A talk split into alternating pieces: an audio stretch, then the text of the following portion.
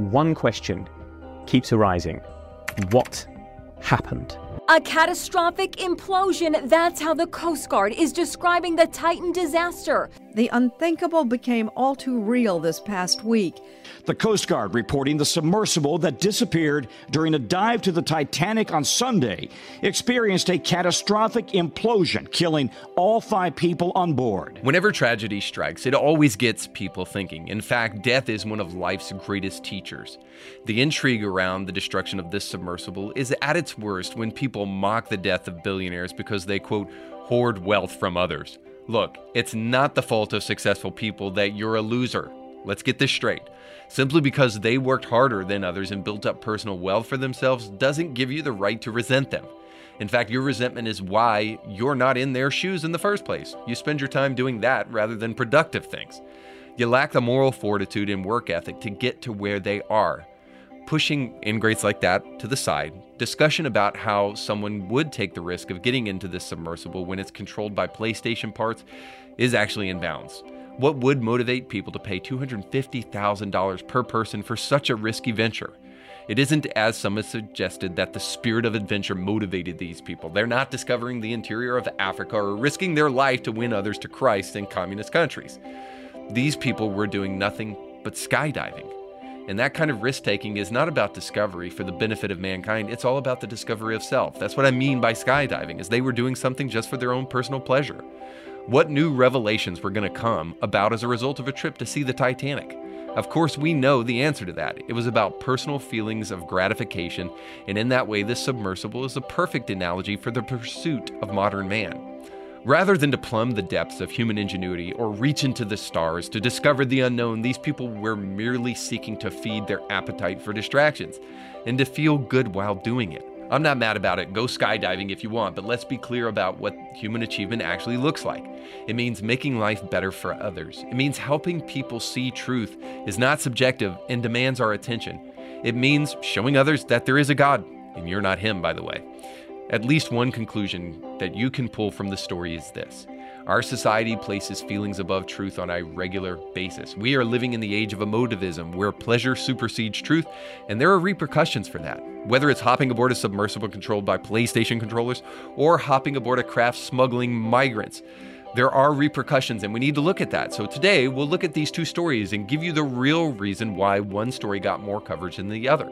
We'll look at the new movie that has been banned from theaters because it dared to show the negative side effect of trans surgeries. And finally, we'll take a brief look at the jubilant displays of indecent exposure that have been taking place in America in the view of innocent children in order to celebrate the innocent and innocuous deadly sin of pride.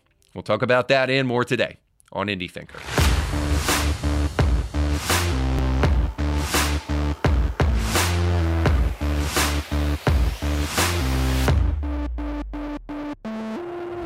Welcome to the show. Don't forget to like, share, and subscribe, and to check out today's show sponsor. Our friends over at Ancur can help you with all your business solutions. If you've ever been hiring for a very important job and the best candidates seem to always come along with a little bit of baggage, let's say you look at their resume and you look and see that they graduated from college and that their degree seems to be in something that is somewhat relevant to the job position, but then a clip of their college career looks something like this. Go! Let go! You didn't let me get my moment, so I want to say my name is Kadijata Diallo, and I'm graduating today. I don't like how you snatched the mic out of my hand, so today is going to be all about me. Oh, drops the mic. You'll come away from that moment knowing that just a resume isn't enough. You need some pros in your corner to help you with staffing. And Ancur can not only help you with staffing, but they can help you with bookkeeping, they can help you with accounting, and they can help you with business solutions to help strategize your business to go to the next level. But to see everything that Ancur can do for you, you need to get their name right. So you need to type in ancur.biz to your little phone or your computer, wherever you may find yourself. Type in ancur.biz to see all the services that Ancur can help you with today. And when you do so, let them know that Indie Thinker sent you. By now, you are all aware, because of the powers of social media, most likely, about the outrage that has been stoked online because of the disparate coverage between this submersible that went down to visit the wreckage of the Titanic and the sinking of this ship that contained around 750 migrants that sunk off the coast of Greece. Now, the outrage has been that many people have focused on the sub story while totally neglecting 750 migrants who have been affected by the capsizing of this ship, of which the death toll continues to rise. And um, I won't give it to you now because it probably won't be entirely accurate because they're still going on trying to find these people. Now, again, I suggest to you that the outrage online has been over the fact that people are not focusing on this Greek migrant ship and they're focusing on this sub because people are only concerned with billionaires in this nation. Or, of course, in the legacy mainstream media, the suggestion is that the only reason people have been focusing on the sub and not this ship that had migrants on it is simply because, of course, the vast majority of people are xenophobic and racist. Well, that's the only reason, huh?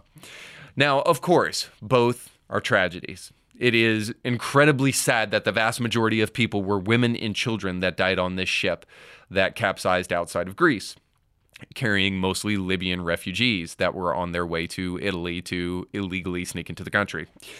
It is sad that both of these things happened, but the argument that the reason this happened is simply because of racism and xenophobia seems nothing more than the usual media attempt to try to blame everything on racism, either because these talentless hacks don't actually appreciate doing their job for a living, or because racism is the easiest thing to accuse someone of and the probably most effective. Whatever the case, whenever the race card is played, you can be incredibly skeptical as to whether or not that is actually what took place. Case in point, the reason this sub got more attention than this migrant ship is for a couple of reasons. Now, the first one you may not like, but it is one of the primary reasons. One of the primary reasons is that news, even in a 24 hour news cycle that is removed from us, especially in the distance this one was off the coast of Greece, with these migrants coming from the ship, first coming from Egypt, then going to Libya, and then sinking somewhere off the coast of Greece. Um, the reason that it hasn't really come over here is that it is so far away. And whether we like it or not, that distance tends to make those kind of stories less real to people in in in the public, especially in America. Now that's one of the reasons why. Is that a good reason? Probably not, because we should be focusing on these stories of human interest wherever they find themselves locationally, but it is the one of the main reasons why this story didn't blow up as much as it did in in America. Now, however, there's there's also more than just that.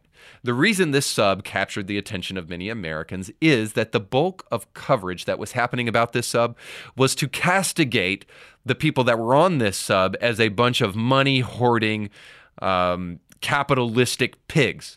Because the resentful Marxists out there uh, like to complain about income inequality simply because it's easier to complain than it is to actually go out and take advantage of this capitalist system. So it could be argued that the Marxists are the ones who were causing the uproar and not necessarily the mainstream media. So, not necessarily racism and xenophobia at the end of the day, but actually just a bunch of Marxists that are resentful and like to look for opportunities to whine and moan about whatever they can.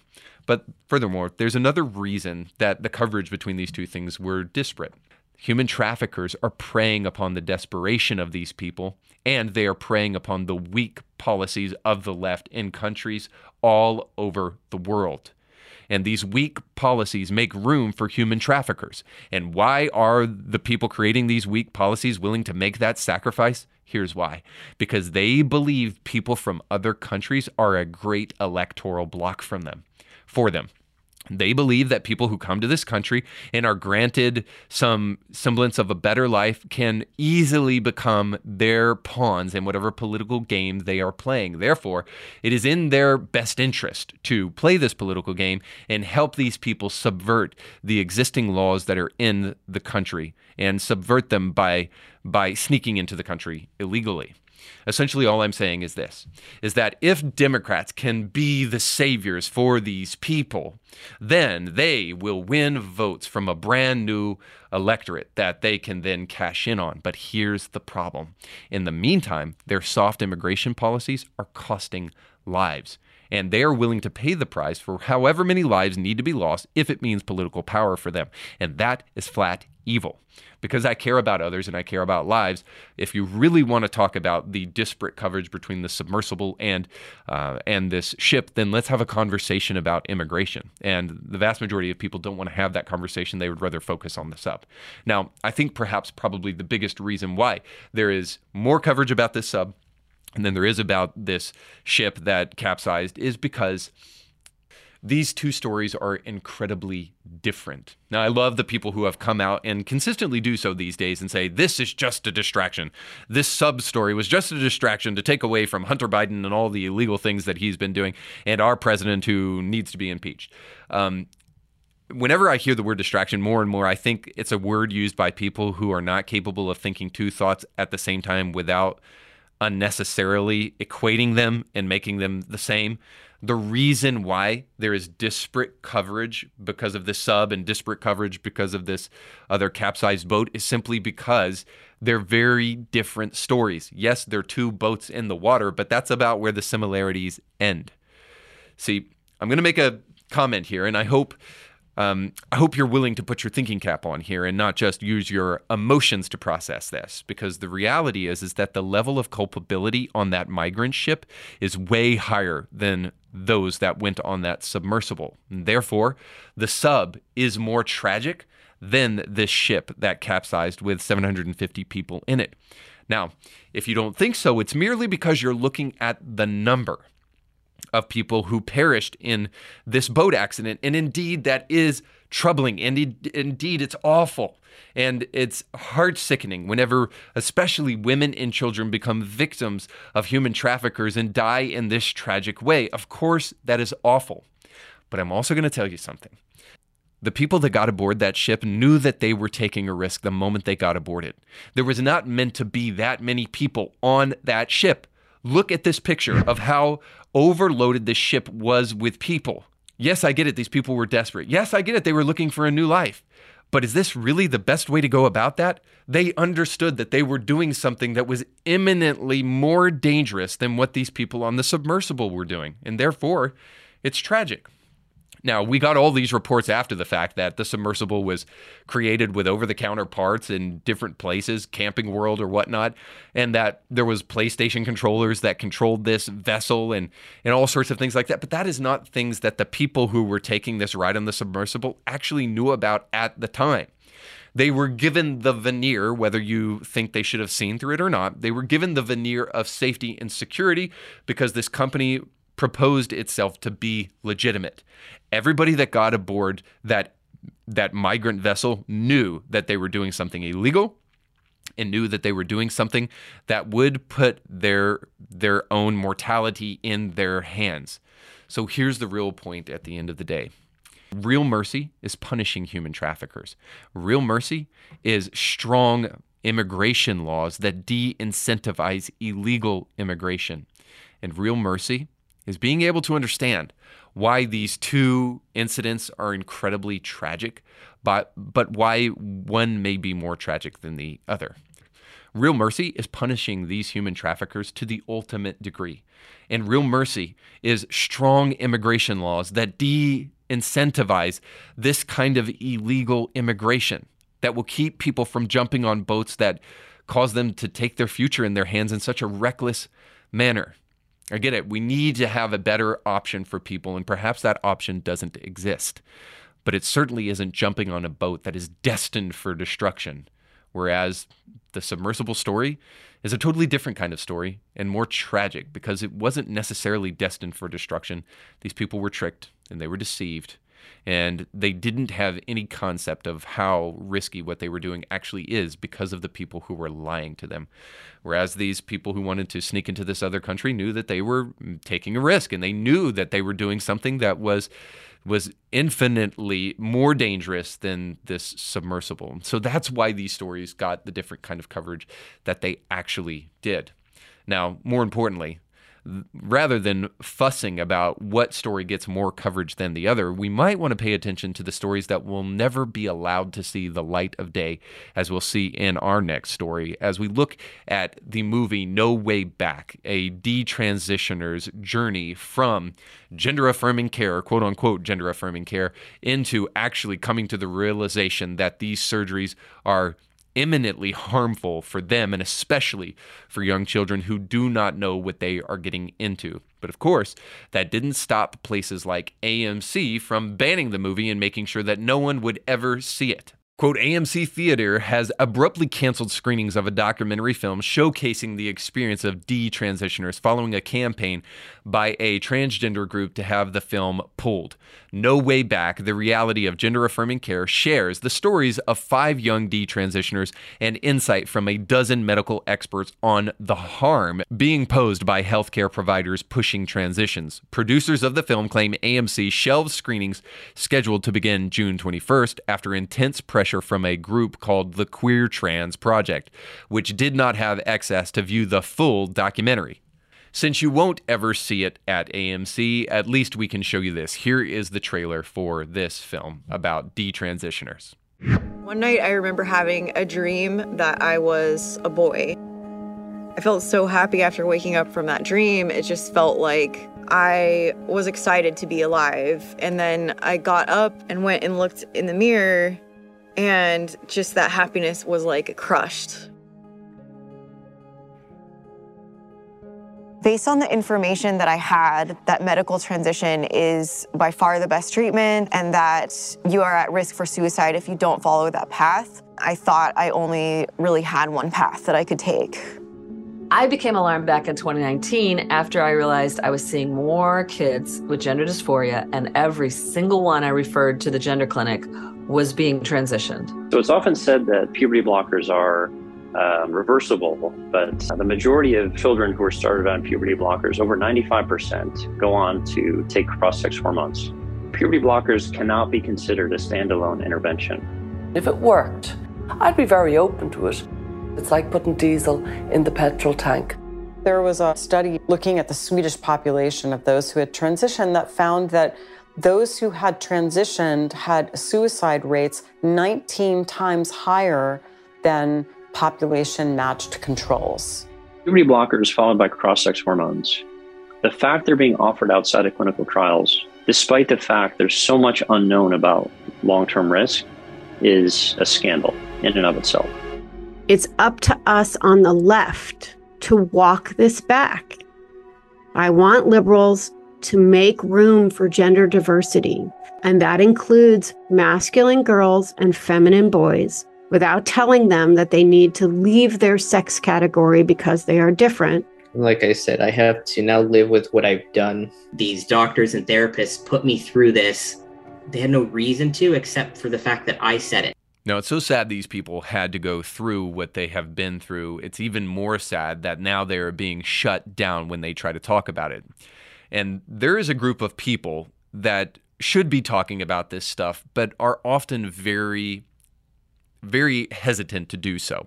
And they say things like this Oh, Christian conservatives are all talk and no action. And we don't need to just talk about this stuff. You know, we need to be given stuff to do about it. And what are we going to do about it? And why all the talking about it?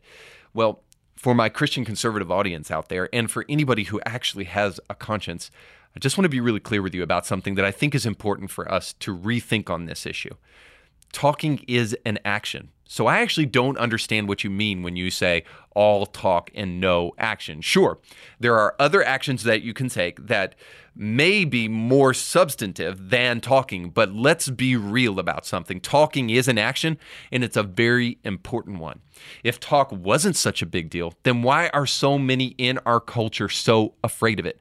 Why does the left have to shut down films like this film about detransitioners in order to push for their agenda?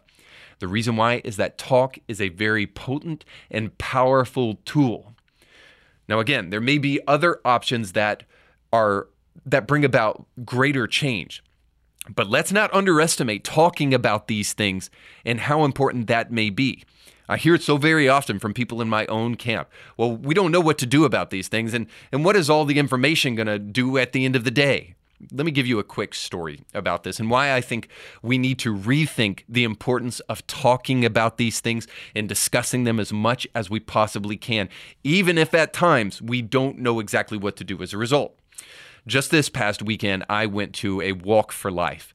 Now, the year before, right around the time Roe v. Wade was overturned, we did this same walk for life with a local pregnancy resource center.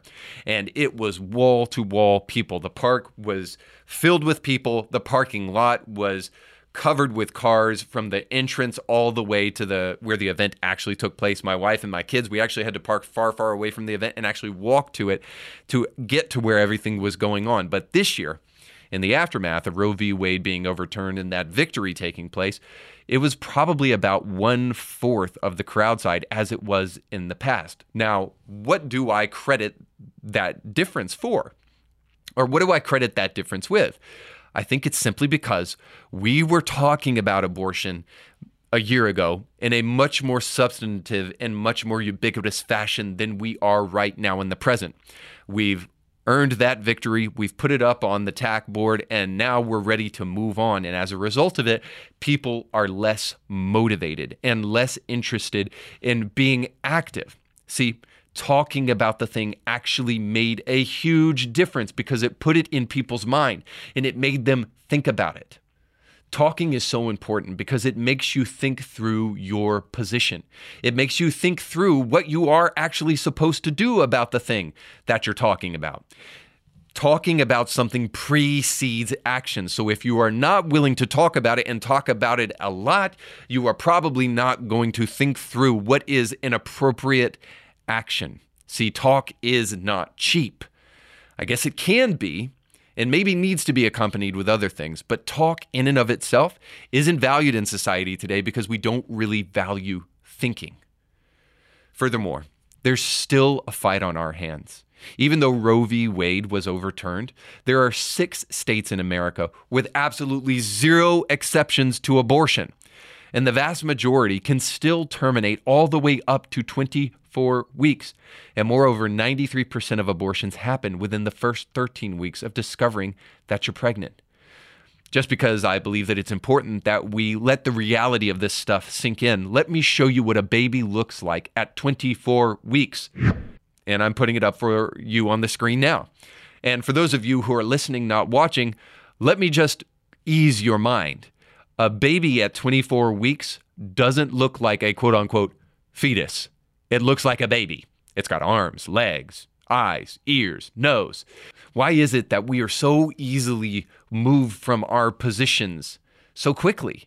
Yes, we've scored the victory of overturning Roe v. Wade, but trust me, the Democrats have not stopped talking about abortion and lying to the American public about it. As we celebrate the anniversary of Roe v. Wade, we are talking less about these important issues, and the left is talking about them more. Here's our esteemed former president, Barack Obama, talking about abortion. Here's what he had to say about it on Twitter. It's been a year since the Supreme Court overturned Roe v. Wade. Since then, 14 states have banned most abortions, leaving millions of women and girls with nowhere to turn for the care they need. And yet, there are reasons to hope. Oh, good. Goody goody, we can hope that babies can be murdered. After Roe v. Wade was overturned, voters in Michigan, California, and Vermont helped enshrine abortion rights in their state constitutions. And governors in states like Nevada, Hawaii, and Pennsylvania have signed executive orders to protect abortion access. Now, let me read that again for you, but let me now remove the euphemisms and give you the plain, honest truth.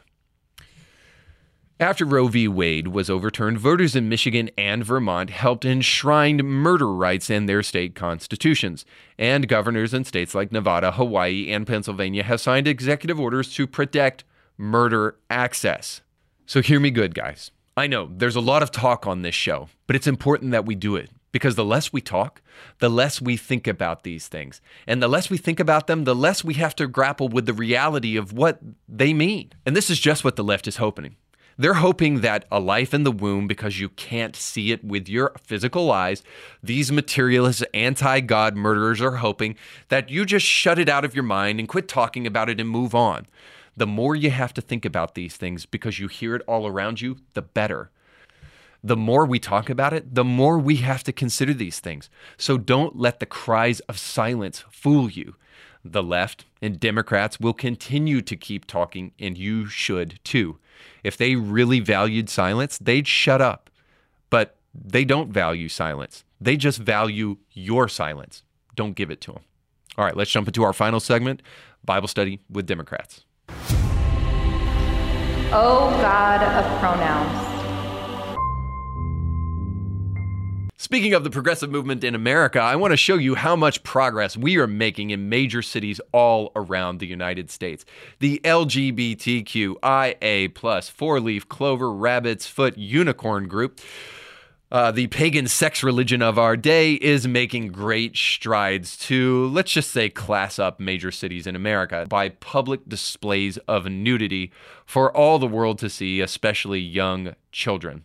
Now, I could have sworn that the argument back in the day was we just want to do things in the privacy of our own bedroom. We want to be able to sit at the bedside of our dying loved one. We want to be able to marry just like you. We want to be on insurance with our spouses. That's all we want. Of course, back then we were like, let, you know, you're not going to redefine marriage, are you? Okay, let them do it. And of course, they redefined marriage. And then we're like, well, you're not going to you're not going to parade around major cities shoving your junk like your naked bare bottom in your privates in the face of kids, are you? of course not. And of course, that's what they're doing. Now, I have to warn you, I want to show you these clips because I need the reality of what's taking place to set in. I'm going to do my best to block some of this out, but I myself am not the best editor on the planet and I might miss something. But I do need you to see this stuff. So even if you don't want to see it, it's important for you to at least go over to Spotify and listen to the rest of the show. But here are some very disturbing clips of the different pride parades that have been going around our major cities in America and the indecent, disgusting exposure of mostly fat, disgusting people shoving their junk in the face of small children. So here we have in New York the Dyke March, which can't help but be just a smorgasbord of healthy bodies. And uh, as you can see on the screen, there's a bunch of naked people dancing around in a fount in a fountain. And then here, of course, you've probably seen this in the past in LA, where the BDSM group in West Hollywood, I believe it was, decided to smack bare bottoms and whip people in public. And then, of course, here in Seattle, we have a disgusting group of men that would never be able to get sex from an actual woman, so they turn to other men. And here they have themselves riding disgustingly on bikes, which I hope are not rented by the city because nobody would want to sit on those seats after these totally, fully naked men ride through the city on these bikes. Um, I have a joke about bike seats and gay men anyway, but I'll forego because it's probably a little bit classless on my part. But then here we have in this final clip, we have London Breed in the city of San Francisco lighting up the city street as though it was gay Christmas for all the world to see. And of course, we have drunken gay men cussing over microphones as they introduce London Breed for this festivious event. Check it out. Lately. But for those of you who live here, those of you who walk the streets of San Francisco, you can tell another story. You can talk about the story of San Francisco based on your own experience, based on love, based on acceptance, based on bringing people together. Because in San Francisco, we don't write laws to oppose our LGBT community. We cement laws in stone to allow people to love who they love, marry who they want to marry, end trans homelessness, and do all the great things that we are known for. So I'm really proud of this city and what we represent. And today is just another example of why San Francisco is so incredible and will continue to be a beacon of hope.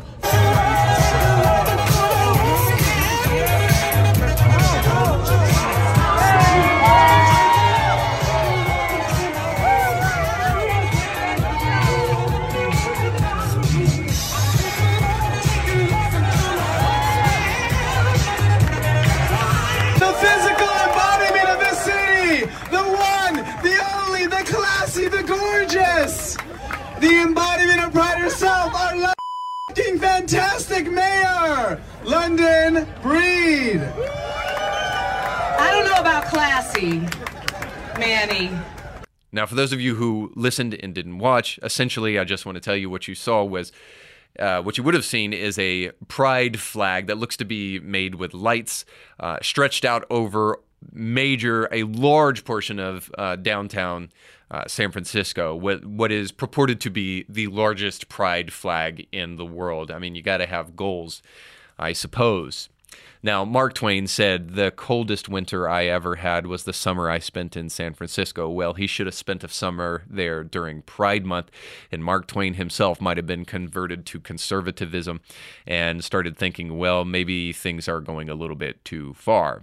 And that is why I bring all of this up. The slippery slope that we're seeing right before our very eyes, I hope, does not miss us. While the progressives want to continue to quote unquote make progress, they are willing to do so even if it means totally walking backwards in time and destroying all of the real progress that we've actually made as a society. The slippery slope here, of course, that I'm referring to is, among other things, the idea that when we redefine marriage, we are actually just making more room for people. Of course, back in the 90s when we were being pressured to redefine marriage, we we had a sinking suspicion that this was actually the case that that we would find ourselves in the present position that we're actually in that by destroying the definition of marriage that you were actually after something much deeper much more serious and much more dangerous.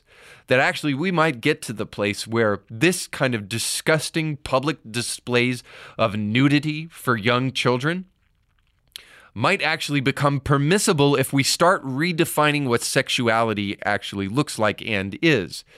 After all, if you don't follow a biblical definition of what marriage is and what human sexuality is, then I don't understand why we really have a reason to put any stumbling blocks or any stopping points in in in the definition of words. Why can't a child marry an adult, which may be what they're after all along?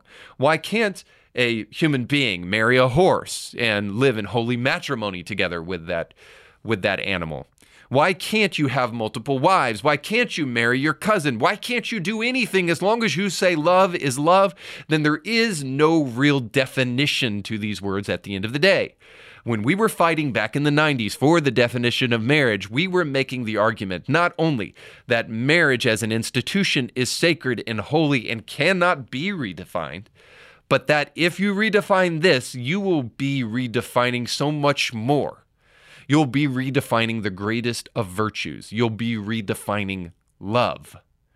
And of course, now it's turned into gratuitous displays of public nudity rather than willing the good of the other, rather than a sacrificial virtue that wants what's best for people. Now, what you want when you say you love somebody, apparently in these major cities, is to just shake your naked sack in front of people.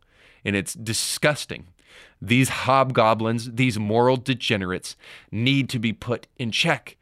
And it won't happen until we actually get serious about speaking about and promoting real, authentic moral values. Now, let me show you a clip from way back in the day that honestly is a little bit funny, but it will also help you understand the slippery slope that we are on and will continue to slide down until society gets even further down the toilet drain than it actually already is. So here's a clip from what seems to be back in the 1950s about homosexuality and about children making sure to be careful about it. Check it out. The following day, when Jimmy finished playing ball, well, the man was there waiting.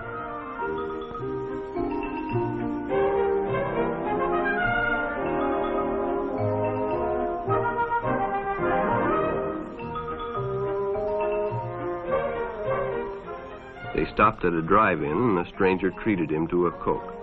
During their conversation, he told several off-color jokes, but Jimmy had heard others before, and, well, it made him feel big to so easily win the confidence of an older person.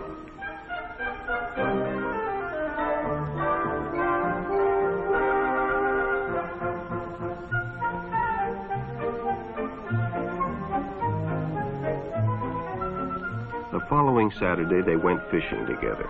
By now, they were using first names. Ralph said it was more friendly.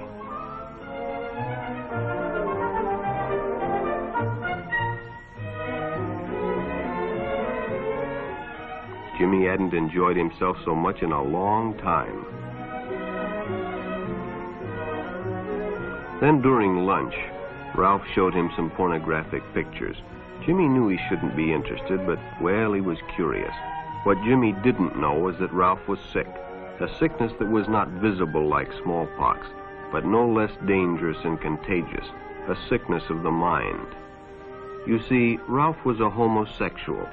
Now, I know that clip seems like it was from so long ago that it seems ridiculous, but let's really put this into perspective. Let's just say that it was made in the late 50s. So, what we're talking about essentially is about 60 years, and we have gone from saying, hey, there may be people who have a predilection towards children that you need to be careful of to the point where we don't want to define anything in a logical fashion to the point where we say love is love and we are willing to just throw all of our kind of like cognitive usefulness out the window because now we don't even want to admit that these kind of people do exist and that we might want to protect children from them. I guess maybe more broadly the real point at the end of the day is this is that there is only one side of the aisle that truly cares about the sanctity of life. And obviously, the only concern falls on one side of the aisle because we have an understanding of what humans actually are. We're not just human beings with emotions and not just human beings with with with the ability to experience pleasure. We are moral agents that should desire the good and should desire what is right. And if you claim to be a Christian and claim to care about people, then you need to get involved in the fight, even if it just starts with talking. Start somewhere. Go further. Go serve somewhere. Serve at a pregnancy resource center or a faith based organization. Go do something on mission. But, friends, something has to stop the slippery slope of progressivism from continuing to win. It's about time we start to get serious about winning. And when we do, lives will be saved. If nothing else, those things called your eyeballs won't be burned out by this kind of disgusting display taking place in major cities around America. So if you at least care about your corneas, do something about that. That's all the time we have for today. Thanks so much for watching. Don't forget to like, share, and subscribe, and go with God.